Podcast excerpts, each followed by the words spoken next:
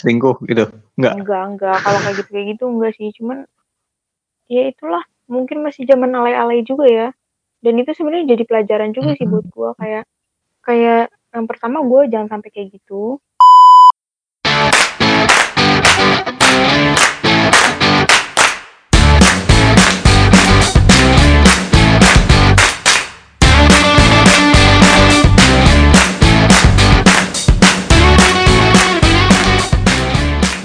datang kembali di podcast Manusia Mediocre.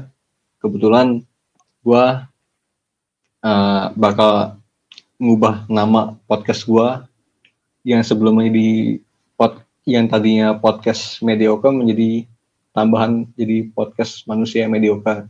Karena banyak sekali apa ya kesamaan nama baik di podcast maupun di YouTube podcast. Jadi gua saat ini kedatangan bukan kedatangan sih, maksudnya dari jarak jauh, gue akan buat podcast dengan sepupu gue. Halo, Lama. Hai, halo semuanya pendengar podcast mediocre yang bakal diganti jadi podcast manusia mediocre. Kenalin, gue Rahma uh. Aulia. Kita kita siapa bang? Kita kita ya, sepupuan ya kita sepupuan lah kan. Oke, kita jadi kita brother sister nih. Iya. Di sini kita bebas aja. Yang penting kan ngomongnya lepas gitu. Uh-huh. Yang penting kan pesannya tersampaikan gitu. Iya, nah mudah-mudahan podcast kali ini no mediocre ya. Hmm. Emang ini kita mau bahas apa nih hari ini? Ya kan lu tadinya kan lu mau buat podcast sama gua kan nih kan gua gua apa hmm. ajak buat podcast. Nah, lu gua bingung nih. Lu tadi yang ngajak toxic relationship ya? Tentang itu ya? Oh iya, uh, tema itu. Uh, Jadi nah itu, itu aja nih. Ya itu yang lu pengen kan katanya. Itu aja lah ya, soalnya kan gua gimana ya ngomongnya kayak transisi gitu loh kayak gua kan eh, baru lulus SMA tuh nggak baru juga mm -hmm. sih udah dua tahun yang lalu terus itu masuk ke dunia perkula perkuliahan yang orang-orang suka bilang kalau di kuliah itu temennya individual loh gitu-gitu nggak kayak mm -hmm. di SMA yang solid-solid gitu nah mm. uh -uh, nah sekarang gue mau ngobrolin sama lo yang senior nih yang udah senior uh. halus ya gue bilangnya senior Uh, lu masih ini ya kuliah ya. Tapi nggak kalau menurut gua nggak ada bedanya sih. Menurut gua kalau udah di atas 20 tahun ke atas itu. Eh udah di atas 19 tahun ke atas itu pemikirannya loh. Hmm. Gitu. Biasanya sih. ya kita coba lah ya. Ini debut uh, pertama gue yang ngomong-ngomong di podcast. Oh iya ya. Mm -mm. Tapi sebelumnya lo udah tahu belum sih podcast itu apa? Sebelumnya? Atau lu pernah ada kawan lu yang buat podcast gitu? Hmm, cuma pernah dengar aja sih. Hmm. Pernah dengar dengerin podcast. Lu taunya dari mana sih podcast tuh? Uh, kalau podcast kan gue ikut organisasi itu ya di kampus. Nah terus itu mm. uh, organisasi gue itu belajar speech, pidato bahasa Inggris gitu. Nah terus itu mm. suruh uh, ngelatih public speakingnya itu dengerin podcast. Soalnya podcast kan ya kayak gini kan maksudnya kayak uh, try to describe apa yang ada di pikiran kita dengan uh, dengan simple dengan ya dengan simple gitulah pokoknya jadi gue coba denger dengerin podcast gitu supaya uh, kalau gue mau speech itu uh, cara penyampaiannya tuh bagus gitu. Hmm. Tapi ini lagi booming juga tuh podcast itu. Mm -mm, lagi booming banget. Iya. Katanya sih kalau diprediksi ya bakal ya bakal booming kayak YouTube lima tahun mendatang. Mm, gue pernah baca ya di artikel mana gitu gue lupa udah agak lama sih. Mm. Malah uh, sekarang popularitas radio kegeser banget kan sama podcast. Iya. Uh. Iya soalnya enak sih apalagi uh, kalau podcast kan kita bisa milih ya channelnya jadi kita nggak harus dengerin iklannya dulu, udah itu dengerin apalah-apalahnya. Jadi kita bisa milih lagu-lagu yang nggak kita suka ya gitu ya. Iya, kita bisa milih sendiri apa yang mau kita dengerin. Hmm, iya yeah, ya. Gitu sih. Jadi kan gue kan bingung kan dengan apa ya ajakan lo mengenai toxic relationship. Hmm. Sebenarnya ini bagian dari keresahan lo apa gimana sih? Soalnya kan kita kan gue nggak tahu nih ya trend tre, trending dengan apa angkatan lo tuh gimana sih? Uh -uh, okay. Maksudnya apa gitu?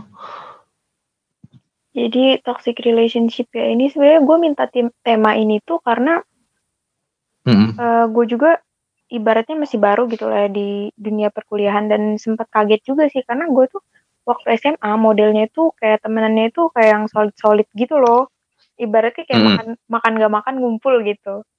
Mm. sedangkan di kuliahan itu kayak udah beda banget apa apanya itu sendiri sendiri nah di awal awal kuliah itu gue merasa kayak yang kok temenan kayak gini ya? Kayak gitu. Udah gitu kayak gue apa apa serba sendiri nggak ada nolongin gitu. Dan sempat kayak kesel-kesalan juga sama teman-teman gitu.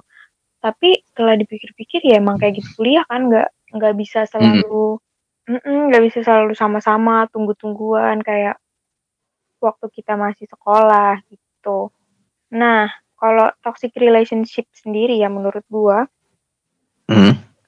uh, itu tuh kayak hubungan nggak menyenangkan buat kita ataupun buat orang lain sebenarnya toxic relationship itu bisa terjadi sama temen pasangan bahkan keluarga gitu loh. Oh, itu nggak hanya pasangan doang kan ya? Iya. Pasangan gitu. kekasih ya? Oh ya siap-siap. Gue sangka lu lu pengen ke situ gitu. Ya, adalah. Bisa, bisa, bisa lah gue kalau. Hmm. Uh. bisa ke temen juga, bisa ke hmm. keluarga juga kayak gitu. Hmm.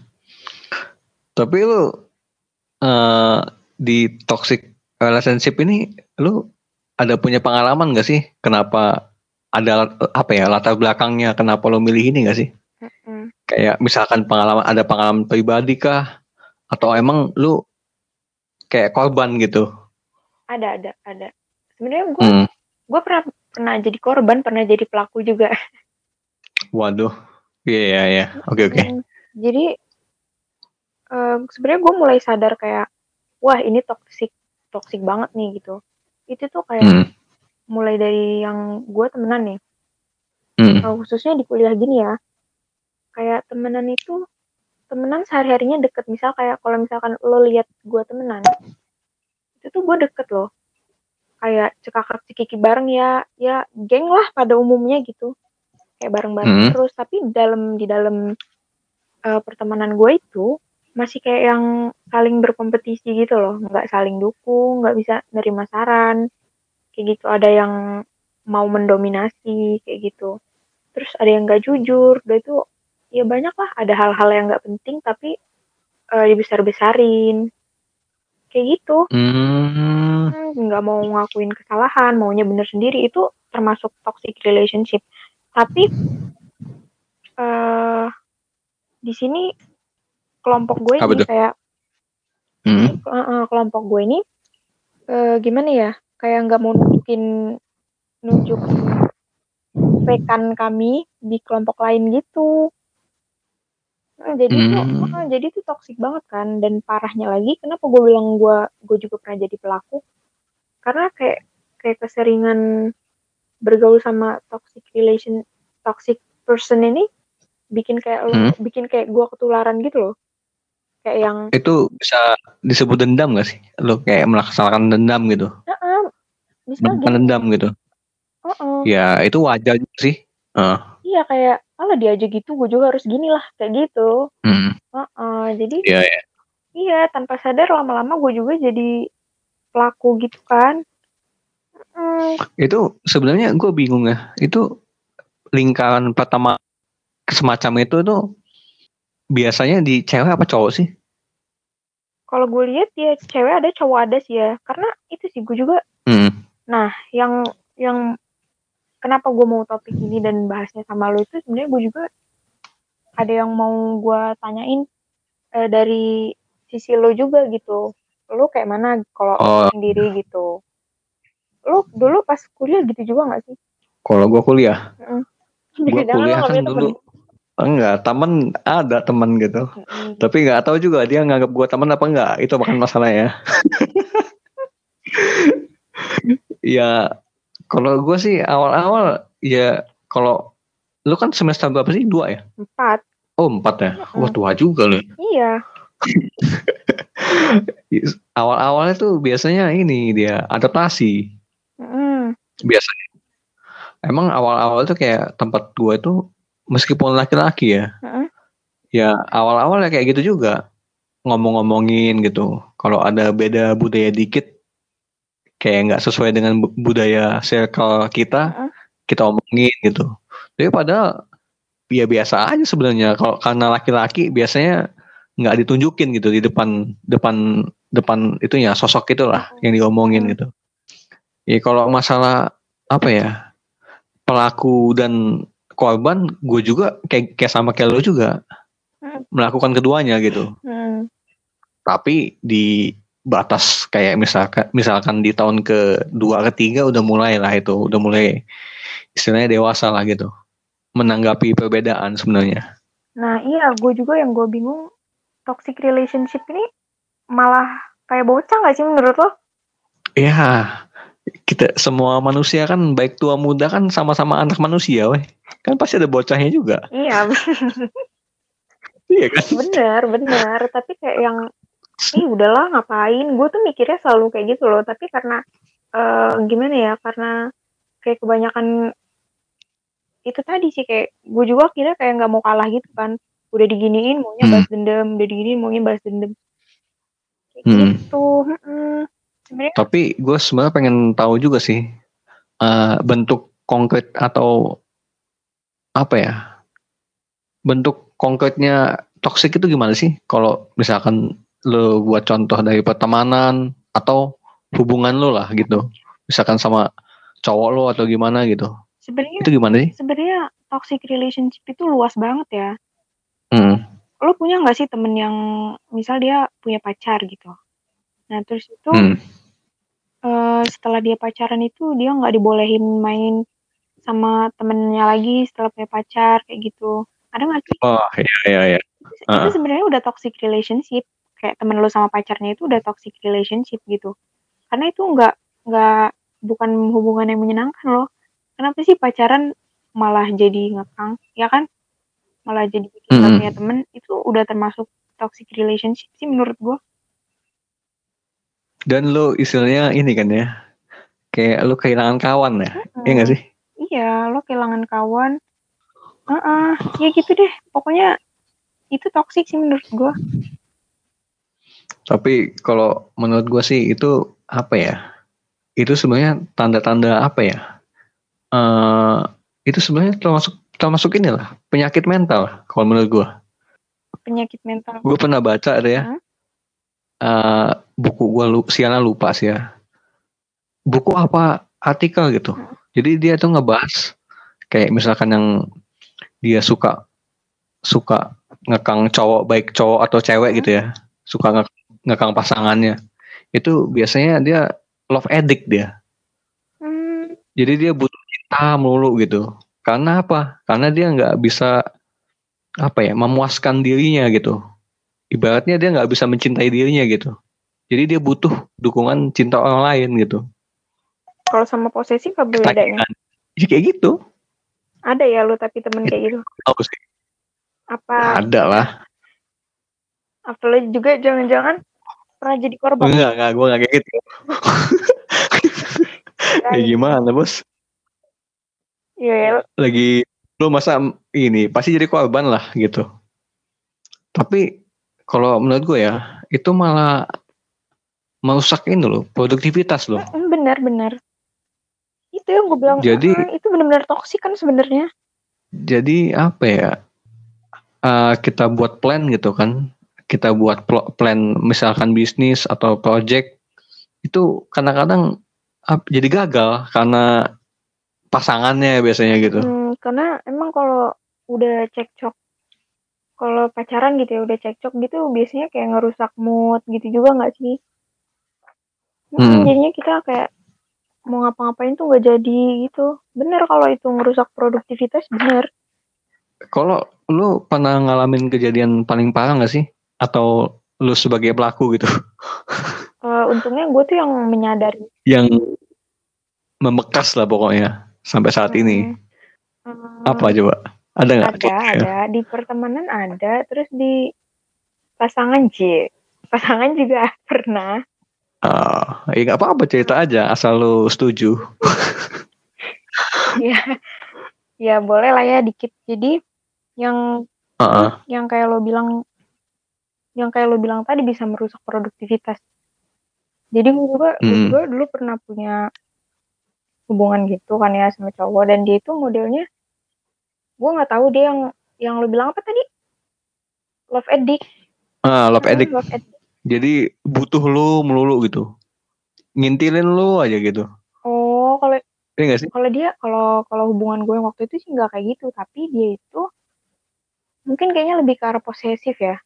Soalnya oh. Mm, soalnya kayak lebay banget gitu loh nggak nggak bisa lihat gue bahkan ngobrol sama cowok kayak gitu. Cowok lain hmm, gitu dan ngobrolnya itu ya elah apa banget gitu loh maksudnya kayak ah nggak penting nggak penting body cemburuin kayak gitu. Dan parahnya lagi oh, oh. Hmm, dan parahnya lagi si apa nih kayak mana ngomongnya apa ya? Doi. Geli banget. Ah inisial boleh doi aja lah ya nggak mungkin kan dia dengar kan dengar nanti bahaya oh iya. aja kalau lo sengaja ini ya pokoknya kalau gue disantet gue salahin lo eh nggak apa-apa lah Mana ada doa yang jelek dikabulin. Oke, gue lanjutin ya. Uh. Nah, jadi si doi ini kebetulan emang agak sibuk gitu orangnya banyak kegiatan gitulah ya sehari harinya. Nah, sehingga kalau gue butuh gue butuh apa apa itu dia nggak nggak bisa nggak bisa nemenin gitulah ya. Nah, tapi anehnya mm. gue nggak boleh ditolongin siapa siapa gitu. Jadi gue nggak bisa ngapa-ngapain dan itu merusak produktivitas karena kenapa gue hmm. apa ya ibaratnya gue kesel banget kayak udahlah lo karungin aja gue terus lo buang ke hutan biar gue nggak ketemu orang-orang gitu soalnya gue bener-bener kayak gak bisa punya hubungan sama temen cowok lain kayak gitu. Sama temen cewek dia cembu ini nggak? Jelas nggak? nggak tapi tapi kalau kayak um, misalnya gue lagi chatan gitu ya terus gue bilang ini lagi main hmm. sama ini ini, ini. oh ya udah asikin aja kayak gitu. Kayak iya. Kayak nggak terima gitu. Pokoknya ah toksik banget lah. Uh. jadi setelah setelah nggak deket lagi itu kayak hmm you set me free gitu gue oh iya iya hmm, bebas banget Dan tapi sebenarnya gue nanya sih tanda-tanda toxic udah apa ya hubungan udah udah mulai toxic itu gimana sih contohnya kayak posesif kan gitu. Hmm. Gak bisa terima saran gitu. Yang lu tulis ini lah. iya di outline kita ini udah ada mau menang sendiri eh. gitu. Gak jujur. Banyak sih kalau tanda-tanda. Oh, iya. Mana selingkuh gitu? Enggak. Enggak, enggak. Kalau kayak gitu kayak gitu enggak sih. Cuman ya itulah mungkin masih zaman alay-alay juga ya. Dan itu sebenarnya jadi pelajaran juga sih buat gua kayak kayak yang pertama gue jangan sampai kayak gitu yang kedua jangan sampai hmm. dapat lagi kayak gitu oh jadi kayak ini ya semacam pembelajaran lah di hidup lo ya terus gue juga punya gue juga punya cerita kalau uh, untuk toxic relationship pertemanan ya. Hmm. Hmm, jadi kayak gitu. Kayak ada kompetisi gitu loh di dalam di dalam pertemanan kompetisinya itu bukan kompetisi positif. Maksudnya kalau kalau misalkan yang positif ya itu oke okay ya. Hmm. tapi di situ kompetisinya itu kayak yang uh, pengen pengen lebih baik di mata orang-orang dengan ngejatohin uh, temennya gitu loh. Itu teman dekat lo apa gimana kalo sih kalau dibilang deket ya ya deket karena emang hari harinya temenan gitu nah lucu kan di situ makanya kayak di mana mana temen itu saling ngedukung gitu nggak sih hmm. ya jadi misalkan kalau lu lu mau maju uh, dia dia nggak kayak nggak terima gitu ya? Hmm, kayak gitu banyak lah. Atau sebaliknya begitu? Enggak dong, enggak dong. Untungnya. Nah, untungnya gue sadar kalau toxic relationship itu toxic banget.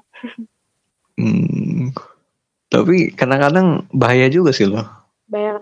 Sebenarnya apa sih kan ada juga sih kayak kita diceng-cengin gitu kan misalkan kita berbuat sesuatu, wih ngapain sih lo kayak gitu gitu kan. Kayak misalkan kita mau gini, nah itu kadang-kadang gue bingung gue.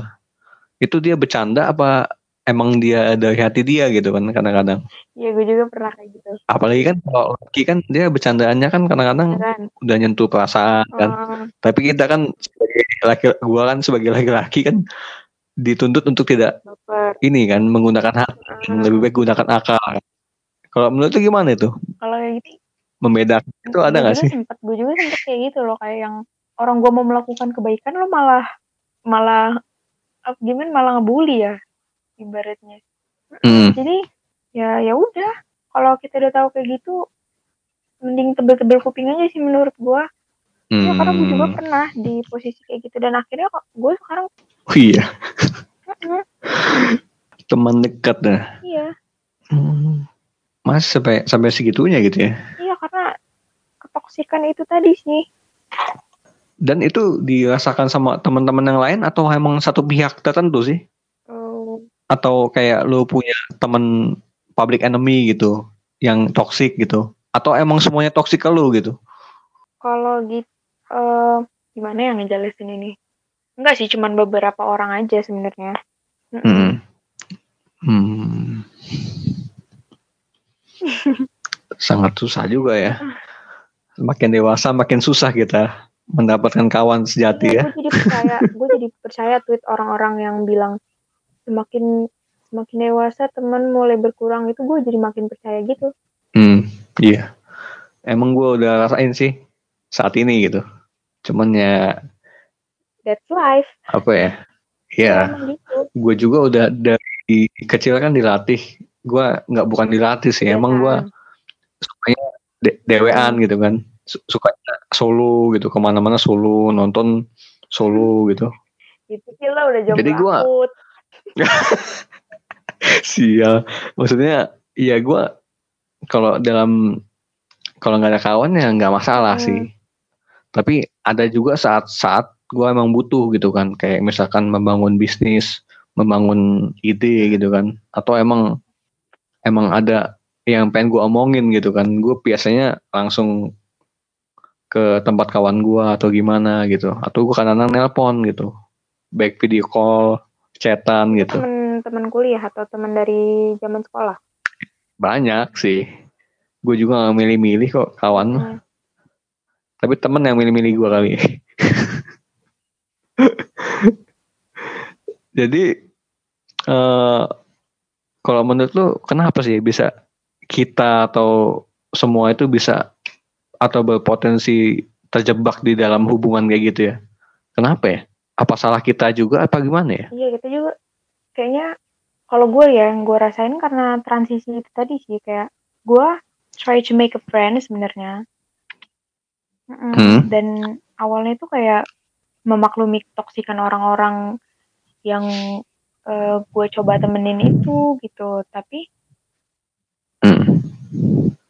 tapi lama lama kelamaan itu jadi sebenarnya awalnya kayak I try to make friend gitu kan nah iya Hmm. dari dari coba buat pertemanan itu eh, muncullah kayak nggak enak nggak enak gitu loh terus ngikutin ngalur sama yang lebih mendominasi gitu-gitu jadi eh, lo pernah nggak sih kayak temenan dan temen lo itu dan lo nggak bisa bilang bilang enggak sama temen lo itu Iya ya.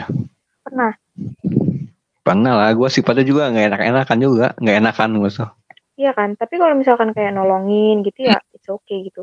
Cuman kalau kalau untuk eh, hal-hal yang nggak positif, itu ngerugiin ngerugiin kita banget sih sebenarnya. Ya nggak sih, misalkan kayak Hmm. ya pokoknya apa aja deh ya. Contohnya pokoknya yang negatif lah gitu. Dan karena sebenarnya itu kita takut sih, kayak takut nggak punya temen gitu-gitu. Akhirnya akhirnya ngikutin ketoksikan itu. Kalau yang kalau yang gue Oh rasain. iya iya. Iya. Kalau gue sih emang tahu sih mungkin ya. Agak sok tahu posisi lo cuman ya gue bisa memahami itulah. Ya kita kadang kita juga manusia ya butuh butuh kawan. Dan kita juga ada sisi lemahnya kan ya. Ingin diakui punya pengakuan. Ya emang di di Indonesia begitu kan. So, lingkungan sosialnya kan sangat sosial banget kan iya, kita kan banget. bule kan yang bodo amat gitu terus gimana gimananya ya gimananya mungkin dampaknya kali hmm. ya kalau dampak hmm. kalau dari gue sendiri ya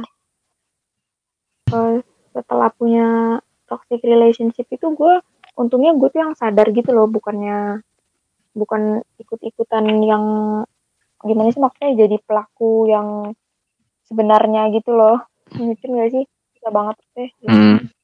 mm.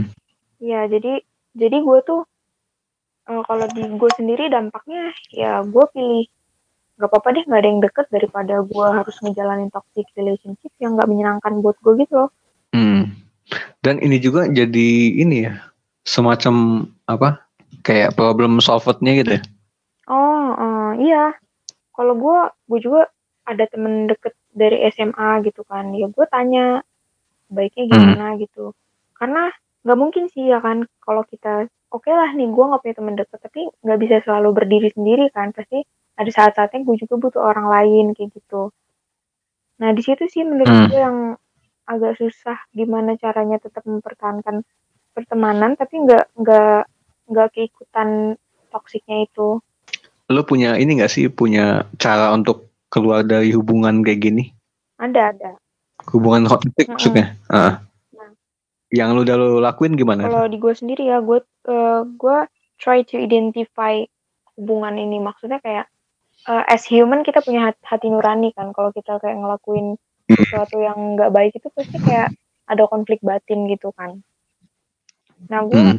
gue coba identify sih kayak sebenarnya kayak mana sih hubungan gue ini kok kayak gini kayak gini gitu misalnya kayak kalau udah kalau udah nggak serak gitu gue get hmm. some help kayak temen gue yang lebih deket gitu gue tanya gimana gimana baiknya kayak gitu dan yang hmm. lebih penting itu love yourself kenapa kita bilang kayak gitu karena kalau itu tadi yang kita rasain kayak nggak enakan butuh pengakuan itu coba dong hmm. Hmm, coba dong kalau makin lama kita biar-biarin aja bisa-bisa lo kayak hmm. kehilangan kehilangan prinsip lo gak sih? Iya ya betul betul emang. Iya jadi tapi tapi kayak gitu-gitu banyak tuh yang masih bertahan dengan hubungan kayak gitu. Iya karena orang-orang karena yang bertahan itu terlalu takut dan mereka nggak nggak love nggak tegas mungkin ya? Mm -mm nggak bisa atau nggak tegas gitu ya dalam memutuskan sesuatu ya? Iya.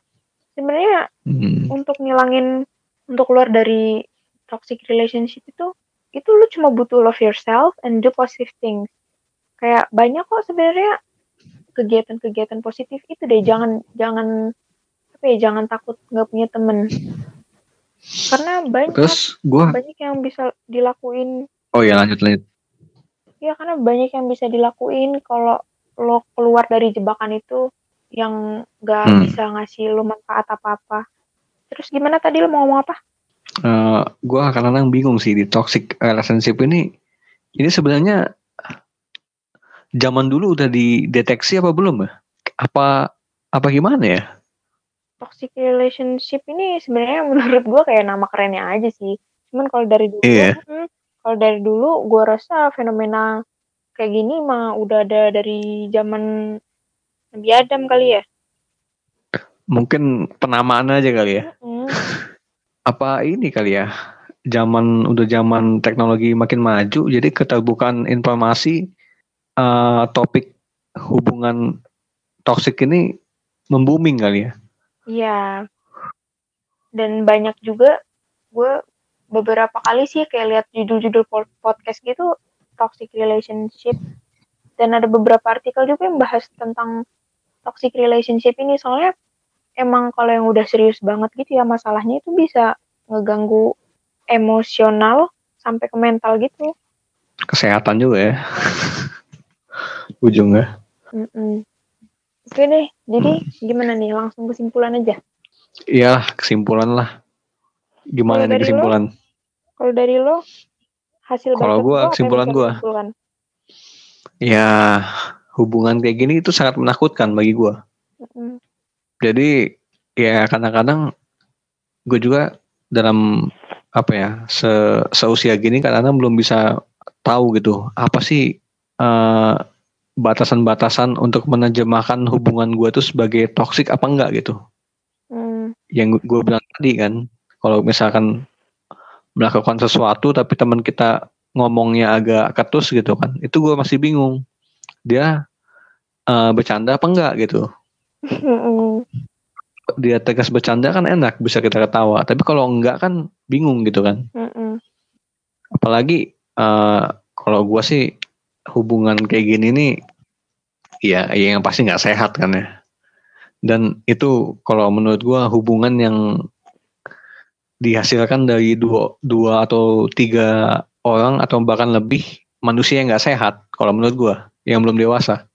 Oke, tapi orang dewasa juga bisa kan kejebak di iya toxic relationship. banyak kok tanda-tandanya kan gue bilang anak-anak manusia juga Mm-mm. Oke, kesimpulan dari gue ya. Hmm. Sebenarnya toxic relationship itu rada ngebingungin sih kalau kita eh, cuman dapat sedikit informasi ya. Soalnya kalau cuma dapat sedikit informasi tuh kita bisa bisa aja kayak langsung nyimpulin oh ini toxic nih, hmm, ini toxic nih kayak gitu. Ah, iya iya. Ah. Jadi kita harus emang harus banyak-banyak baca dan kalaupun lo udah nemu nemu nemuin toxic relationship di dalam diri lo, jangan langsung ngejudge gitu loh. Kayak Mm-mm. ya memang gimana ya? Pelan-pelan lah, ada tahapnya ya. Hmm, dan emang kehidupan dewasa itu emang serumit itu ya kan Ke, maksudnya Iya. kayak sometimes lo memang harus sedikit fake untuk Ah, untuk setuju. untuk pelan-pelan menjauh dari toxic relationship daripada yang lo harus ngomong langsung tapi ngerusak hubungan gitu loh karena Mm-mm. yang gue bilang Iya, tadi even even even orang itu toxic even lo di kelas atau di kampus lo ngerasa bener deh dan semua orang toxic gitu tapi lo nggak bisa kan musuhin semua orang itu lo Mm-mm. Heeh, karena lo nggak bisa sendirian juga gitu jadi menurut gue temenan sama siapa itu temenan sama siapa aja itu boleh aja tapi ya yang buruk-buruk nggak perlu kita ikutin sih kayak gitu Mm. Gila, gua nggak nyangka ya lu sedewasa ini. gue dulu seusia lu gue mana tahu gue begini-beginian. Apa kan emang gue ini kali ya? gimana sih lo Hah? kan gue milenial Oh iya, gue juga milenial lah. oh iya lo juga milenial ya Iya, kayaknya gak ya, eh kita beda berapa tahun sih emang iya gue kan angkatan 2012, lu? 2012 gue masih SMP anjir Iya, berapa jadi? lu? Angkatan Wah, gue 2018 anak anak baru kemarin bang beda beda enam tahun jadi. beda enam tahun Iya, tapi biasanya gini sih, kalau cewek cepet dewasa sih. Dan eh, bacot gue tuh sebenarnya terlatih di jurusan dan di organisasi sih Hmm. mungkin kalau aslinya gue juga Hmm. nggak sedewasa ini mungkin ya cuman kalau bacot nah ya udahlah Iya, iya.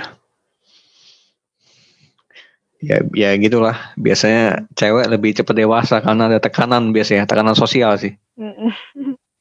Kalau kalau cowok sih ya biasanya kalau nggak kalau nggak ada tekanan hidup atau tekanan e- ekonomi, biasanya nggak dewasa dewasa sih. Bagi gua sih. lo ya contohnya Iya. aduh gimana sih abang gue Ya kan gue bilang tadi, eh ya secara mental ya gue belum belum nggak bisa disebut dewasa, malah eh gue juga bingung dewasa itu bagaimana gitu kan. Banyak juga kok orang tua yang nggak dewasa menurut gue, tapi kok bisa hidup itu bingung gue. jadi lo ngerasa lo belum dewasa? Iyalah, coba lo cukur berapa harganya? Ap- cukur rambut. Ya mahal juga 15 udah dewasa berarti. Ya tergantung lah. Kalau pangkas rambut kan biasanya harganya merakyat. Hmm. Jadi kalau yang pangkas gaul-gaul begitu mah harganya mah di atas 40 kayak Diki itu. Sama aja ya perasaan. Ya nggak sih, gue nggak ngerti deh cowok-cowok kenapa lebih milih di barber kadang-kadang. Nggak tahu sih gue juga nggak ada nggak nemuin ya sih gue nggak nemu puasnya gue malah. Ya itu kan semua tentang bisnis saja, Mm-mm. gaya di bisnis. Oke Ngomongnya gitu. Oke, jadi gitulah ya mengenai hubungan toxic relationship dengan sepupu gue ini. Namanya siapa? Lupa. Namanya Rahma Aulia, jangan lupa follow IG gue, at Iya. Rahmaul. Gue baik kalau suruh mutualan kok. Fo- fo- follow lo ya. Jadi nanti gue kasih ini ya. Gue tulisin ya di judul ya. Eh judul apa? Mm-mm. Keterangan ya. Oke lah, Jadi inilah makasih. gue ngomongin sesuatu hal yang gak, gak gue ketahui dan gak gue kuasai karena gue juga bukan psikolog dan lu juga bukan ini ya Gue juga bukan, bukan, psikolog kan? bukan para ahli. Lu sebagai apa? Iya, Humas ya? sebagai humas. Oh, oke oke. Makasih ya buat Oke, udah makasih ya. Ama. Iya, makasih juga buat Bang Tunggul yang udah ngasih kesempatan buat berbacot Ria. Bye. Bye.